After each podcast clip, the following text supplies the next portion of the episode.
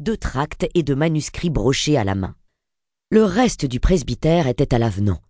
Il n'y avait pas une surface plane qui ne soit encombrée de livres et de papiers.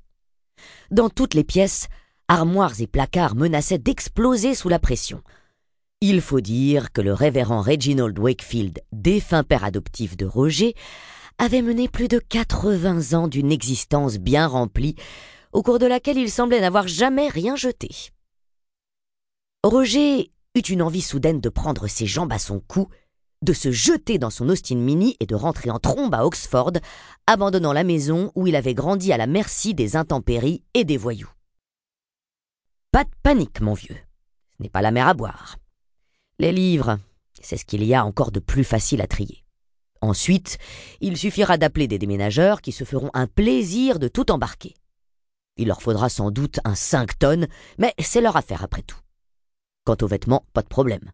L'armée du salut prendra le tout. Il se demanda ce que ferait l'armée du salut d'un lot de costumes trois pièces en serge grise datant de la dernière guerre, mais les sans-abri étaient sans doute moins difficiles. Il sentit un peu de son courage lui revenir. Le département d'histoire de l'université d'Oxford lui avait accordé un mois de congé pour régler la succession du révérend. Peut-être que cela suffirait. Dans ses pires moments de découragement, il lui semblait qu'il en aurait pour des années. Il s'approcha de l'une des tables et tourna entre ses mains une bonbonnière en porcelaine. Elle était remplie de Gaberlunzie en plomb, un signe rectangulaire que les paroisses distribuaient aux vagabonds au XVIIIe siècle et qui les autorisait à mendier sur leur territoire. Près de la lampe se trouvait une collection de flacons en grès et une tabatière en corne incrustée d'argent. Qu'en faire Léguer le tout à un musée Qui serait intéressé Passionné par l'histoire de sa région, le révérend avait fait du XVIIIe siècle son terrain de prédilection, et la maison regorgeait d'objets et de documents liés au mouvement jacobite. Roger caressa du bout des doigts l'inscription gravée sur le couvercle de la tabatière. Diacre et trésorier de la Corporation des tailleurs de Canongate, Édimbourg, 1726. Pourquoi ne pas garder pour lui certains des bibelots les plus précieux du révérend? Il se reprit aussitôt, secouant la tête d'un air résolu. Pas question.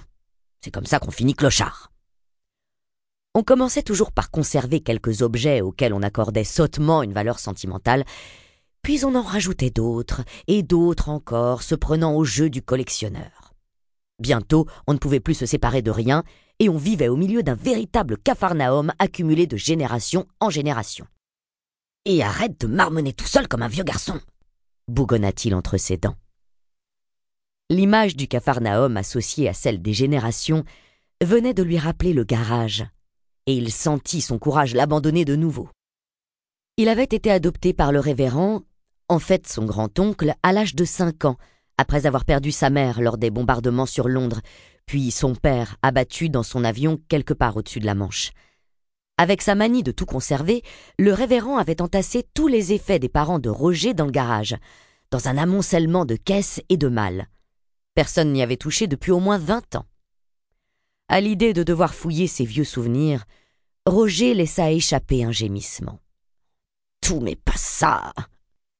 Il ne s'agissait pas vraiment d'une prière, mais son souhait fut néanmoins exaucé car on sonna à la porte. Par temps humide, c'est-à-dire toujours, le bois de la porte d'entrée avait tendance à gonfler, et Roger dut s'y reprendre à deux fois avant de l'ouvrir brutalement dans un crissement sinistre.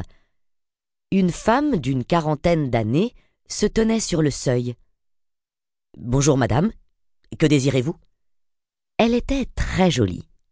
De taille moyenne, elle était fine et vêtue de blanc, avec d'épaisses boucles châtains rassemblées en chignons flous. Mais le plus frappant chez elle, c'étaient ses yeux extraordinaires, exactement la couleur du vieux cognac.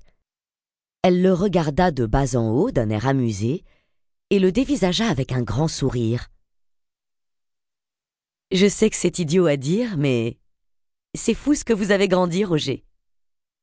Celui-ci sentit aussitôt ses joues rosir, L'inconnu se mit à rire et lui tendit la main. Vous êtes bien Roger, au moins Claire Randall. Je suis une vieille amie du révérend. La dernière fois que je vous ai vu, vous n'aviez que cinq ans. Euh. Vous étiez une amie de mon père? Alors. Vous avez sans doute appris. Le sourire éclatant s'effaça aussitôt. Oui, j'ai été désolée d'apprendre la triste nouvelle. Le cœur, n'est-ce pas? Oui, il est parti d'un seul coup. J'arrive justement d'Oxford pour mettre un peu d'ordre dans. tout ça. Il balaya le vestibule derrière lui d'un geste de la main. Si je me rappelle bien le bureau de votre père, vous en avez au moins pour jusqu'à Noël prochain. Dans ce cas, on devrait peut-être laisser monsieur tranquille, déclara une voix douce derrière l'intruse. Oh, pardon, chérie, je t'avais oublié, dit Claire. Elle s'écarta, révélant une jeune fille restée quelques pas en arrière sous le porche. Roger Wakefield, ma fille, Brianna. Brianna Randall le salua d'un petit signe de tête, esquissant un sourire timide. Roger la fixa un long moment, sans rien trouver à dire, puis se rappela les bonnes manières. Il recula précipitamment d'un pas et ouvrit la porte en grand, se demandant soudain depuis combien de temps il n'avait pas changé de chemise? Mais non, mais non, euh, pas du tout, s'écria-t-il. Justement, je cherchais un prétexte pour ne pas me mettre au travail. Entrez, je vous en prie. Il les conduisit dans le bureau du révérend, s'effaçant sur le seuil de la pièce pour les laisser passer. Il remarqua qu'en plus d'être plutôt jolie, la Brianna en question était une des filles les plus grandes qu'il ait jamais vues d'aussi près. Elle devait approcher le mètre quatre-vingts, déduisit-il en la voyant passer de justesse sous le linteau de la porte. Lui emboîtant le pas, il bomba inconsciemment le torse et manqua se cogner la tête contre la poutre. J'aurais aimé pouvoir venir plus tôt, commença Claire Randall en s'enfonçant dans la bergère. La grande baie vitrée qui occupait le quatrième mur du bureau inondait la pièce de lumière, et les rayons du soleil projetaient des reflets dorés dans la coiffure de sa visiteuse. Une longue mèche s'échappa de son chignon, et elle la remit en place machinalement. À vrai dire, j'avais prévu de venir l'année dernière, mais j'ai été retenue à Boston par une urgence à l'hôpital. C'est que je suis chirurgien, expliqua-t-elle. L'air surpris de Roger la fit sourire, mais elle poursuivit imperturbablement. Je l'ai regretté d'autant plus quand j'ai appris la mort de votre père. J'aurais tellement aimé le revoir. Roger n'osa pas leur demander pourquoi elles étaient venues aujourd'hui, sachant que le révérend était mort. Vous êtes ici en vacances? s'enquit-il. Oui, nous avons débarqué à Londres, puis nous avons loué une voiture pour monter jusqu'ici. Se tournant vers sa fille avec un sourire attendri, Claire ajouta Je voulais que Brie connaisse son pays.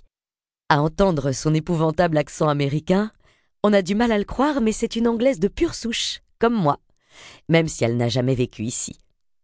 Vraiment? Roger lança un regard vers Brianna. Effectivement, elle ne faisait pas très anglaise. Mis à part sa taille, elle avait une épaisse chevelure rousse qui lui tombait en cascade sur les épaules et un visage aux traits anguleux avec un nez un brin trop long. Je suis née aux États-Unis, expliqua-t-elle. Mais mon père et ma mère sont. Je veux dire, étaient tous les deux anglais. Étaient Mon mari est décédé il y a deux ans, précisa Claire. Vous l'avez connu, je crois. Frank Randall. Frank Randall, mais bien sûr Roger se frappa le front et se sentit rougir en entendant Brianna glousser de rire.